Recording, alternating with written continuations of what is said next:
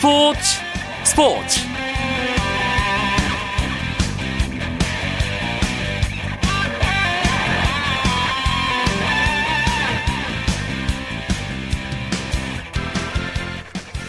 추석날 인사드립니다. 안녕하십니까. 스포츠 스포츠 아나운서 이광용입니다.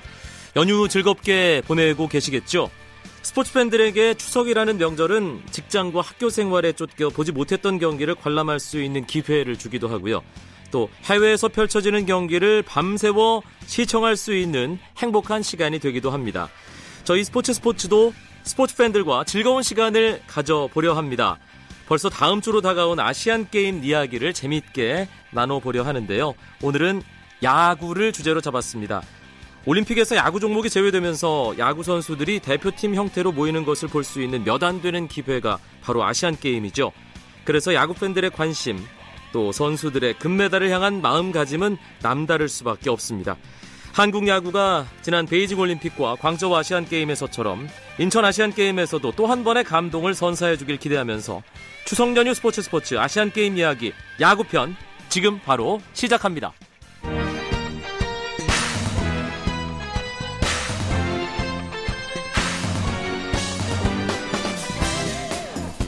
아시안 게임 야구 이야기를 함께 꾸며줄 두 분 손님 먼저 소개해드립니다. 오늘이 추석이긴 하지만 월요일입니다. 월요일 스포츠 스포츠를 꽉 채워주시는 두 분이죠. 야구장 가는 길에 이야기 손님 두 분 오늘도 모셨습니다.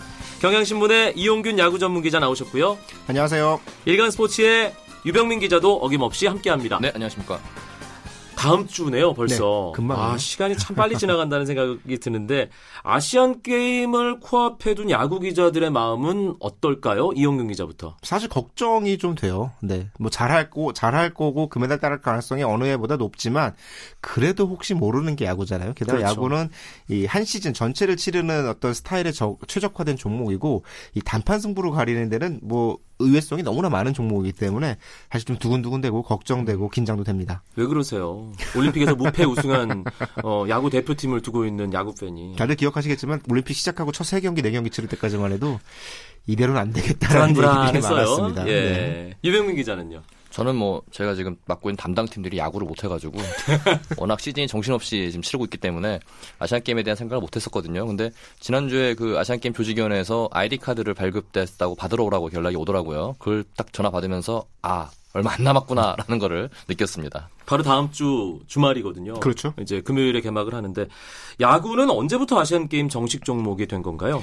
1994년 히로시마 아시안 게임 때 정식 종목이 됐거든요. 그때까지만 해도 이제 아마추어 선수들이 주로 출전을 했고 당시를 기억하시는 분들도 계시겠지만 당시 임선동 선수가 결승전에서 굉장히 호투를 펼쳤거든요. 네. 박지영 선수 홈런 때리고 하지만 마지막 순간에 역전을 허용하면서 2대 1로 아쉽게 패해서 은메달을 땄고요.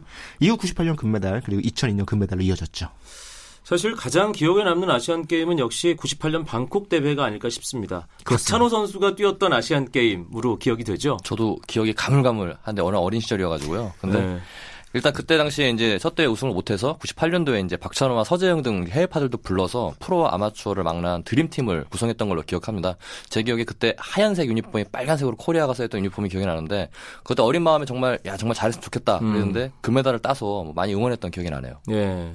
어리니까 그, 그, 비어있는 기억을 우리 나이 드신 김규 기자가 좀 채워주시죠. 98년 방콕 아시안 게임은 박찬호 선수의 대회였죠. 박찬호 네. 선수가 한참 주가를 올리던 시대 시기였고 당시 뭐 서재영 선수도 돌아왔고 그리고 그때 대학생이었던 김병현 선수도 굉장히 좋은 활약을 펼쳐줬고 지금 프로에서 뛰는 선수들 뭐 박한희 선수 등 여러 선수들이 그때 아마 신분으로 게임 참석을. 했었어요. 그렇죠. 참, 예. 네, 그러면서 어 국제 대회 첫 금메달 어, 야구 종목에서 음. 어, 이라는 그 기쁨을 굉장히 안겨줬던 대회거든요. 물론 이제 그리고- 과거 야구 대회에서는 금메달 딴 적이 있는데 이렇게 예. 종합 대회에서 금메달 딴 적은 처음이었어요. 그리고 한국 야구가 프로까지 총망라된 드림팀을 만든 첫 대회가 아니었나요? 그렇죠. 이제 드림팀이 이제 완벽하게 꾸려졌다기보다는 이제 그 이, 어, 2년 뒤에 열렸던 2000년 시드 올림픽이 더 확실한 드림팀인데 어쨌건 98년에도 프로 선수들의 내로를 하는 선수들이 참가를 했습니다. 음, 야구가 워낙 인기 스포츠다 보니까 종합 대회에서도 아, 어떤 대회 인기를 유지하는데 한 몫을 하는 종목이기도 합니다. 기대가 그만큼 큰데 그렇기 때문에 충격적인 결과를 통해서 실망감을 줬던 기억들도 있어요. 이병민 기자. 그게 이제 2006년 도하 아시안 게임 때인데 그때 대표팀이 메달을 동메달을 그치면서 참사라는 그런 단어가 붙었습니다. 그만큼 야구가 인기 스포츠다 보니까 국민들이 거는 기대가 컸다는 건데 당시 대회에 참가했던 선수들의 얘기를 들어보면은 뭔가 이상하게 하나씩 꼬였다고 음. 그렇게 얘기를 하더라고요. 근데 뭐 어쨌든 결과로서가 안 좋았기 때문에 대표팀에서는 다시는 어, 반복돼서는 안 될 그런 뭐랄까 참패라고 생각을 합니다. 네, 도아시안 게임의 그 아픈 기억 딱 한 번이 있었습니다. 어, 그리고 광저우 아시안 게임 금메달 땄고요. 그 네. 이후로는 대표팀이 어, 뭐 더- 국제 대회에서 착실한 성적을 거뒀는데 그런데 다음 아시안 게임에 야구가 정식 종목이 안 될 수도 있다. 이런 이야기가 들리던데요. 이미 올림픽에서는 야구가 정식 종목에서 제외가 됐고요. 네. 어, 야구를 하는 어, 국가의 숫자가 많지 않다 보니까 아시안 게임에 어떤 대표성을 가진 종목으로서 어울리지 않는다라는 의견들이 계속 있거든요. 게다가 야구장을 건설하기 위한 어떤 시설 비용도 만만치 않게 들고 가- 자꾸 계속해서 이제 아시안 게임을 유치하려는 어떤 경제적인 문제들에 대한 어, 논란들이 많이 있다 보니까 야구가 어쩌면 마지막 어, 아시안 게임의 대- 대회가 될지도 모른다라는 음. 얘기들이 나오고 있습니다. 네. 반대로 올림픽이 이제 2020년에 도쿄에서 열리지 않습니까? 일본 측 움직임에서는 굉장히 야구를 다시 한번 올림픽 정식 종목으로 채택을 하려고 굉장히 노력을 하고 있다 그래요. 아무래도 어, 야구가 일본의 가장 인기 많은 프로 스포- 스포츠다 보니까 일본 입장에서는 올림픽에서 이렇게 좀 다시 한번 부흥을 시키려고 하는데 그렇게 되면 또 향후에 또 아시안 게임에도 영향을 끼치지 않을까 생각도 듭니다. 네. 아시안 게임과 올림픽은 일단 아마야구와 좀 더 가깝다는 생각이 들기 때문에 네. 프로와 아마가 약간 뭐 경기 운영하는 시스템이나 룰 같은 것들이 다른 부분이 있잖아요. 그래서 아시안 게임은 어떻게 적용이 되는 건지 우리가 보통 보는 프로야구의 룰과 똑같은 건가요? 뭐 크게 다, 규- 야구 규칙 자체가 크게 달라지는 것은 아니고요. 예. 근데 국제 대회를 하게 되면 경기 후반 저, 연장전 승부가 어려워지기 때문에 경기 시간 때문에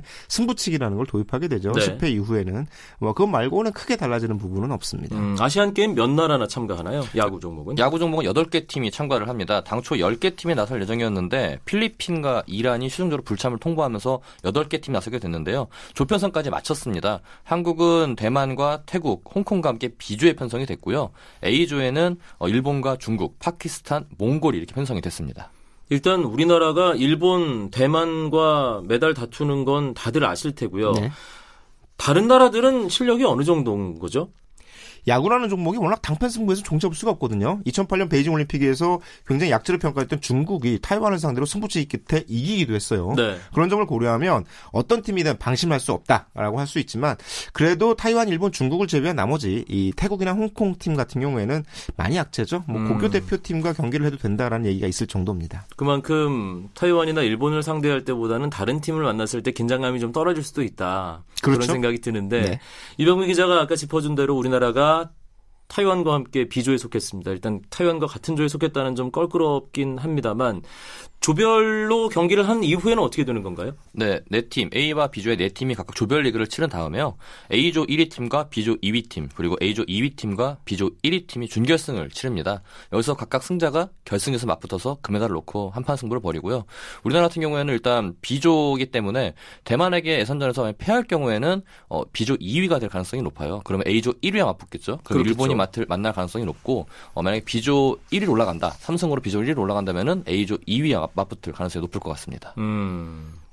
지금 얘기만 들어도 2006년의 기억이 막 떠오르면서 살짝 불안불안해지는데 예, 아 그럴 리는 없을 것 같고요. 우리나라가 프로 가장 잘하는 선수들을 또 총망라해서 최정예를 꾸렸으니까 크게 걱정 안 하셔도 될 것 같습니다. 아 MC가 이게 가장 큰 걱정을 하고 있는 느낌이죠. 실제로 야구라는 종목이라는 예. 것이 어, 상대 투수가 그날 컨디션이 어떠냐에 따라서 자칫 한번 꼬이기 시작하면 종잡을 수 없는 경기가 올 되거든요. 초에 아, 작년 초였죠. 네. WBC 때 그랬죠. 우리가 그걸 경험을 했잖아요. 네, 네덜란드에게 질 거라고는 사실 생각도 못했는데 네덜란드가 생각보다 큰 점수차로 쳤고 타이완과의 경기에서도 굉장히 고전 끝에 간신히 이겼잖아요. 그런 점을 고 려한다면 정말 한시도 방심할 수는 없습니다. 네.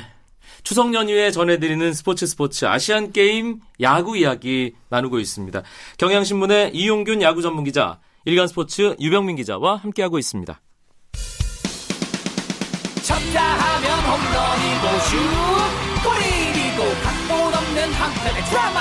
그것이 바로 그것이 바로 손에 잡힌 우승 트로피. 목에 걸린 그 배달 너와 내가 하나 되는 그것이 바로 그것이 바로 그것이 바로 꿈꾸던 스포츠. KBS 1라디오 이광용의 스포츠 스포츠. 추석날 전해드리는 스포츠 스포츠. 아시안 게임 야구 대표팀 이야기 나누고 있습니다. 이제 본격적으로 우리나라의 금메달 가능성 짚어보죠. 사실 도하 아시안 게임 때를 예, 되짚어봐도 그렇고 야구는 금메달 아니면 좀 민망하잖아요. 특히 실패라고 그렇죠. 네. 봐야 되는 그런 상황인데 이번 야구 대표팀의 전력에 대해서 선발 과정에서 일단 말이 좀 있었어요 뒷말이. 선발을 하고 나서 이게 과연 최선이었느냐라는 의견들이 많이 나왔습니다. 아, 그래서 게다가 올 시즌 한국 프로야구 시즌이 워낙에 타고 투저가 강했잖아요. 그러다 보니까 투수층이 굉장히 엷어 보이는 이런 일종의 착시 효과도 동반이 됐는데요. 어, 앞선 대표팀들과의 전력을 비교해 보면 딱히 좋다고 혹은 딱히 나쁘다고도 할 수 없는 상황이에요. 일단 해외파가 빠진 부분은 좀 아쉽긴 하지만 그래도 국내에서 꽤 잘하는 선수들을 어느 정도 밸런스를 맞추지 않았냐라는 평가는 있거든요. 아, 사실 2008 베이징 올림픽 때도 대표팀 선발을 했을 때 아, 과연 이것이 최선일까? 라는 걱정이 있었는데 그 걱정을 모두 깨끗이 털어버린 만큼 좋은 성적을 낸 걸 보면 일단 선수 개개인이 어떤 선수가 뽑히느냐가 중요하기보다는 대회에 나가서 그 선수들이 얼마나 힘을 합쳐서 좋은 경기를 펼치느냐가 더 중요할 것 같습니다. 음, 이번 대표팀의 가장 큰 강점은 뭐라고 보세요, 유병민 기자? 저는 동기부여라고 봅니다. 이유가 일단 이번 대표팀에 13명이 병역 미필자가 뽑혔거든요. 뭐 일각에서는 이거를 너무 일부러 좀 부각시킨 게 아니냐고 하는데 일단은 2006년 대회 참가했던 선수들 얘기 들어보면은 동기부여가 없던 선수들이 있다고 해요. 그런 선수들이 조금은 좀 기량적인 측면에서 좀 많이 좀 부족했다는 얘기가 들었었는데 이번 대표팀은 13명이 확실한 동기부여가 있거든요. 아시안 게임은 금메달만 따야만 병역 혜택이 가능한데 그렇죠. 예, 이 점에 대해서 선수들도 자기는 하고 있고 무엇보다 지금 기존의 대표팀에서 활약하던 선수는 김현수나 뭐 어, 강정호 정도밖에 없고 다 바뀌었어요. 지금 세대 교체가 됐는데 이번 대표팀이 성공을 거두면은 향후 앞으로 대표팀이 세대 교체 자리 잡을 것 같고 이게 좋은 방향으로 흘러가 될 것 같습니다. 음. 실제로 젊다는 게 굉장히 큰 강점이에요. 대표팀 선수 중에 30대 선수가 3명밖에 없어요. 임창용, 봉중근, 안지만 그리고 나머지는 다 20대 선수들이거든요. 네. 그 대- 많은 선수들이 대표팀 첫 경험을 하고 있고 어, 그리고 앞선 대표팀과 비교하면 어떤 그 마운드보다는 타격 쪽에서 굉장히 강점이 있다라는 평가를 받거든요. 일단 박병호, 강정호로 이어지는 정말 물오른 타자들이 뛰고 있다는 점 여기에 이 시즌 중에 치러진다는 어떤 일정성의 강점도 있습니다. 경기 감각이 유지되는 거죠. 최고조일 네. 최고 좋을 때죠. 예. 한참 좋을 때죠, 정말. 음. 그리고 마운드 같은 경우에는 아시안 게임을 앞두고 어느 정도 시즌 중에 쌓이던 피로를 풀 수 있는 시간도 좀 정해져 있고요. 그런 면에서 선수들의 컨디션이 가장 좋을 때 경기를 펼칠 수 있다라는 강점을 갖고 있습니다. 사실 단기전은 투수가 중요하다. 그렇죠. 이런 얘기 야구에서 많이 하잖아요. 아시안 게임도 단기전 승부의 일종이라고 봤을 때 마운드 운용을 어떻게 하고 선발 어, 중간 마무리 임무를 어떤 식으로 부여해서 그 선수들이 얼마나 잘 던질 수 있느냐 이게 초점이 될 텐데 어떨까요 마운드는? 지금 다들 아시겠지만 마무리 쪽이 굉장히 불안하죠. 네. 봉중근 선수 제 몫을 해주고 있는 모습 어, 해주고 있지만 삼성의 임창용 선수가 최근 들어서 많이 흔들리는 모습. 안지만 선수도 아, 이전 수술 전과 같은 구위를 보여주지 못하고 있어요. 아, 그러다 보니까 어떤 중간 투수 쪽 혹은 불- 경기 부- 중 아, 불펜 이후 쪽의 경- 마운드 운영이 굉장히 골치 아플 수가 있다라는 평가들이 나오고 있는데 그러면 선발이 완투하는 것으로 류현진 선수 베이징 올림픽 때 스타일처럼 그렇게 가야 되나요? 어, 여기에 더해서 좌완 릴리프 쪽이 숫자가 좀 부족하다. 차우찬 네. 선수 외에는 이, 이렇다. 나머지 선발진이잖아요. 그런 측면에서 봉중근 선수를 어떻게 활용할 것인가가 유준일 감독이 좀 고민스러울 것 같아요. 음. 마무리를 써야 할 것인가 아니면 좌완 원포인트 릴리프를 써야 될 것인가. 이런 부분. 그리고 나머지 두 경기. 이제 태국과 홍콩과 경기를 치러야 되는데 이때 던져야 할 이재학, 이태양. 물론 충분히 막을 수 있지만 경험, 국제 경험이 부족하다는 점에서 혹시나 흔들리지 않을까라는 걱정이 어, 애써 걱정을 하자면 뭐 그런 부분들이 있을 것 같아요. 지금 네. 이용 기자가 짚어줬는데 태국과 홍콩은 상대로 약체잖아요. 그럴 경우에는 선발로 나선 투수가 최대한 오래 버텨줘야 됩니다. 음. 그래야 불펜 소모를 아끼면서 어, 나중에 중결승과 결승을 대비할 수 있는데 만약에 태국과 홍콩 같은 팀을 만나서 쓸데없이 투수력을 많이 소모한다. 그럴 경우에는 향후 마운드 운영에 차질 있지 않을까 생각이 듭니다. 네. 아, 태국, 홍콩 출신 청취자 여러분들이 안 계셨으면 하는 그런 바람 잠시 가져보고요. 아, 뭐 전체적으로 전력 괜찮다. 이전과 비교해서 크게 처지지 않는다. 금메달 충분히 가능하다. 이런 긍정적인 전망들이 지배적입니다. 사실 그렇죠. 이번 야구 대표팀과 관련해서. 그런데 하, 정말 이건 좀 아쉽다. 아, 좀, 아, 찜찜하다. 이런 것도 분명히 있을 거예요. 두 분 좀 냉정하게 예, 날카롭게 짚어 주시죠. 어, 야수 쪽에 분명히 어떤 힘 있는 타자들이 많긴 하지만 왼손 타자가 없다는 점, 부족하다는 점은 좀 아쉬워요. 오재원, 김현수, 나성범, 손아섭 네 명이 전부거든요. 근데 이 네 명이 사실은 백업보다는 주전으로 뛸 가능성이 높은 선수기 때문에 경기 후반 상대의 어떤 불펜 운영을 흔들 수 있는 좌타자 투입이 어렵다. 음. 점이 좀 어리, 아, 아쉬운 점으로 남고요. 네. 어, 여기에 마땅한 1번 타작감이 보이지 않는다라는 것도 어, 아쉬운 점이에요. 1번 그게 타자에 예전에는 1번 타작감이 너무 많아서 탈 아니었나요? 우리 대표팀이? 1번 타자 이제 민병헌 선수가 들어가게 되면 외야 라인업을 구성하기가 굉장히 좀 복잡해지거든요. 중견수에 나성범이 들어가게 되고 그러면 좌타자들이 정말 다 아, 엔트리에 들어가 아, 선발 라인업에 포함되는 상황이 벌어지고 여기에 오재원 선수를 1번을 쓰게 되면 상위 타선에 전부 다 왼손으로 차여지는 어려움이 생기고 음. 그러니까 수비 구성과 선발 아, 또 타, 타순을 짤 때 굉장히 좀 복잡한 상황이 벌어질 수 있는 게 이제 1번 타순 고민인데요. 이 때문에 유준일 감독은 황재균 선수를 1번 타순으로 어, 투입하는 것에 대한 고민을 좀 하고 있다고 그래요. 그렇게 되면 그 문제가 어느 정도 타선 문제가 조금 해결될 가능성은 있는데 황재균 선수가 최근 롯데 팀에서는 1번 타자 역할을 잘해주고 있거든요. 국제 대회에서도 그 아시안 게임에서 그 모습을 이어갈 수 있을지가 음. 관건입니다. 황재균 선수라면 또 우리 담당 에, 구단 선수잖아요. 유병민 기자. 일단 황재균 선수도 동기부여가 확실하고요. 일단 군 문제가 걸려 있고 또 황재균 선수 어머니가 아시안 게임 대표 출신이십니다. 82년 뉴델리 대표팀에서 정구 금메달을 따냈던 설민경 선수가 황재균 선수 어머니예요. 정말로요? 예, 네, 정말입니다. 정말. 이야. 황재균 선수는 어릴 때부터 어머니의 아시안 게임 메달을 보면서 자라왔기 때문에 동기부여가 더 확실하고 또 최근 팀이 어려운 사정에서 혼자서 정말 열심히 하고 있거든요. 본인도 그 지금 팀에서의 좋은 상세를 대표팀까지 이어가겠다 이런 또 각오를 가지고 있습니다. 황재균 선수가 금메달 따면 32년 만에 모자 금메달. 그로 가능하죠. 거네 요. 네. 와, 이거 스토리인데요? 네. 예. 어, 또 새로운 이야기를 들었습니다. 어, 일단 우리나라가 B조에 속해서 아, 뭐 태국도 있고 대- 타이완도 있고 뭐 이렇지만 역시 타이완이 어떤 팀인지 타이완이 아, 우리와 만났을 때 얼마나 강한 모습 우리를 괴롭힐지 이 부분이 중요한 부분인데 타이완은 이번에 전력이 어떤가요? 일단 타이완은 대표팀 24명 엔트리 가운데 13명이 해외파입니다. 메이저리그와 마이너리그 뛰는 선수를 죄다 불렀어요. 좀 불안한데요. 일단 WBC에서 저희가 졌잖아요, 우리나라한테. 이, 어, 이 역전패를 당했기 때문에 거기에 대한 만회를 하겠다는 그런 각오가 남다르고 일단 마운드가 일단 해외파가 많습니다. 뭐 밀워키에서 뛰고 있는 왕이충을 비롯해서 클리브랜드의 뭐 장사오칭 또 시카고 컵스에 있는 짱런허나 왕이에린 등이 대거 포진을 했고요.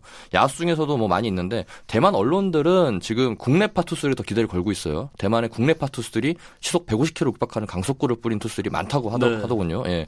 이거는 투수들을 우리나라 타자들이 얼마나 힘으로 극복해낼 수 있을지가 관건일 것 같습니다. 음. 뭐 강정호 있으니까 괜찮을 것 같긴 한데요. 아, 근데 조심스러운 부분들은 역시 이제 해외파 투수들, 어, 자, 우리가 익숙하지 않은 부분들, 해외파 투수들이 어느 순간 그 선수의 컨디션이 굉장히 좋아서 잘 던지는 날 걸리느냐 굉장히 중요하잖아요. 그 선수들이 그날 컨디션이 어떠냐에 따라서 그, 어, 그 부분들의 약점을 파고들 수 있는 어떤 다양한 아, 방법들을 찾아야 될 텐데, 어, 일단, 어, 타이완 대표팀의, 타이완 국내파 대표팀의 어떤 전력 분석을 한, 아, 김정준 해설위원에 따르면, 아, 오히려 대표팀은 뽑히지 않았지만, 장원준 같은 스타일이 타이완 타자들을 공략하는데 효과적일 것 같다라는 음. 평가를 했거든요. 어, 그러니까 타이완 타자들을 상대로 좌완 투수가 체인지업을 효과적으로 사용을 한다면 어느 정도 상- 어, 타이완 타자들의 스윙을 막아낼 수 있겠다라는 평가를 한 것으로 보면 일단 타이완을 상대로 경기해야 될 부분은 그들의 공격력이라기보다는 어, 타이완의 마운드가 얼마나 그날 컨디션 좋을 것인가 그리고 그들이 굉장히 좋았을 때 그 부분을 어떻게 다른 어떤 작은 야구들로 풀어낼 수 있느냐가 관건으로 될 것 같습니다. 음. WBC 때도 대만 투수한 게 꽁꽁 묶이면서 미리 7점도 하고 어렵게 갔거든요. 강정호 선수가 홈런으로 해서 역전시키긴 했는데 대만 투수들이 이렇게 약간 기교파도 있지만 힘으로 던진 투수들이 많은 것 같다고 많다고 합니다. 그렇기 때문에 우리나라 선수들이 좀 조급해하지 않고 좀 차근차근하게 공략을 했으면 좋겠습니다. 우리가 B조에서 1위를 한다면 네. 이제 일본을 피할 가능성이 높고 중국과 만나게 될 것 같은데 네. 만에 하나 이제 타이완전에서 뭔가 조금 분위기가 묘하게 흘러가면서 2위가 된다. 그러면 A조 1위가 유력한 일본과 만나게 되잖아요. 일본의 전력은 어떻습니까? 어, 사실 2006 그 도하 아시안 게임 때 그 일본의 어묵 장수에게 졌다라는 평가들을 많이 받았잖아요. 어, 근데 사실 어묵 장수는 아니고 이제 그 일본 프로야구 이제 일본 프로야구 밑에 이제 독립 리, 어, 리그에 소속 사회야구라고 하는 실업 리그에 소속된 이제 초노라는 선수 나중에는 신인왕도 되고 요미우리의 간판 타자가 예, 됐던 들었다 선수죠. 놨다 하는 그런 선수잖아요. 그렇죠. 예. 네, 그런 선수에게 당한 거기 때문에 어, 일본의 어떤 사회인 리그, 그러니까 일, 우리로 치면 실업 리그에 해당하는 선수들의 실력이 만만치 않을 수 있습니다. 그런 부분들을 좀 조심해야 할 필요는 있어요. 뭐 하지만 전체적인 전력에서는 뭐 일본 일본에게 방심하지 않는다면 큰 문제는 될수 없다 없다고 하지만 가능하면 그래도 어, 결승에서 만나는 게 낫죠. 네. 언론 기사 살펴보니까 코지마 감독이 대표팀 우리 대표팀에 대해서 굉장히 분석을 많이 해놨더라고요. 뭐 박병호 선수의 장단점이라든지 이런 거를 언론을 통해서 얘기하는 거 보면은 일본 팀도 얘는 우승을 목표로 하고 있기 때문에 만만치 않은 상대가 될것 같습니다. 음 그렇다면 일단 적에 대해서 가장 중요한 상대인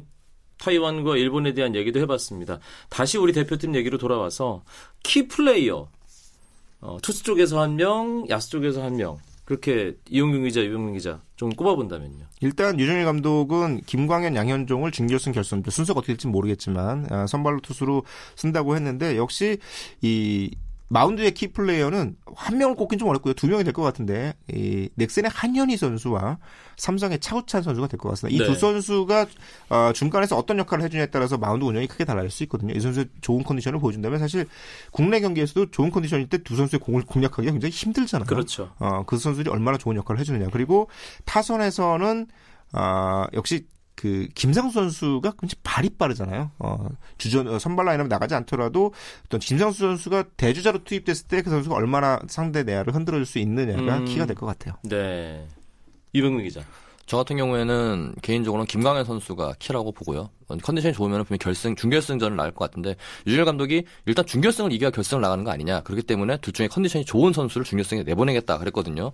컨디션이 좋다면은 김광현 선수가 준결승에서 좀 오래 버텨주면서 좋은 성적을 어, 좋은 모습을 보여야 되고 전 야수 중에서는 포수 강민호를 뽑고 싶습니다. 강민호요? 네. 뭐 지난주에 저희가 롯데 다루면서 얘기를 했지만 마음고생도 심했고 일단 대표 올해 성, 시즌 성적만 두고 보면 분명히 대표팀에 들어갈 성적은 아니에요. 근데 이제 류중일 감독이 대표팀에 그간 해왔던 경험과 투수들과의 호흡을 고려해서 강민호 선수 뽑았는데 강민호 선수가 얼마나 마운드를 안정적으로 리딩을 하고 또 하위 타선에 배치해서 뭐 장타라든지 희생 플레이 같은 그런 자, 어, 타점 면적인 부분을 해줄 수 있을지 그게 관건일 것 같습니다. 음, 사실 이재원 선수가 함께 포수로 선발되긴 했지만 포수 경험이 또 많지 않기 때문에 그렇죠. 네.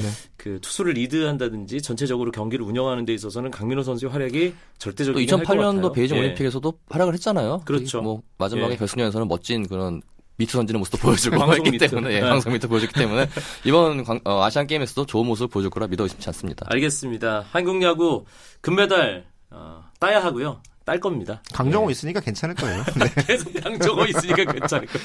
예. WBC 때도 타이완전, 타이완전 예. 어, 예. 끝내 결승 홈런 때린 게 강정호였으니까. 그렇죠. 예.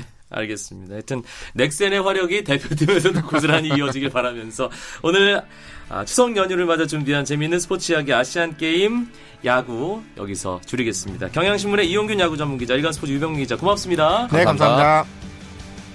내일은 아시안 게임 축구 이야기로 여러분들 찾아뵙겠습니다. 추석 연휴 즐겁게 보내시고요. 지금까지 아나운서 이광용이었습니다. 고맙습니다. 스포츠 스포츠.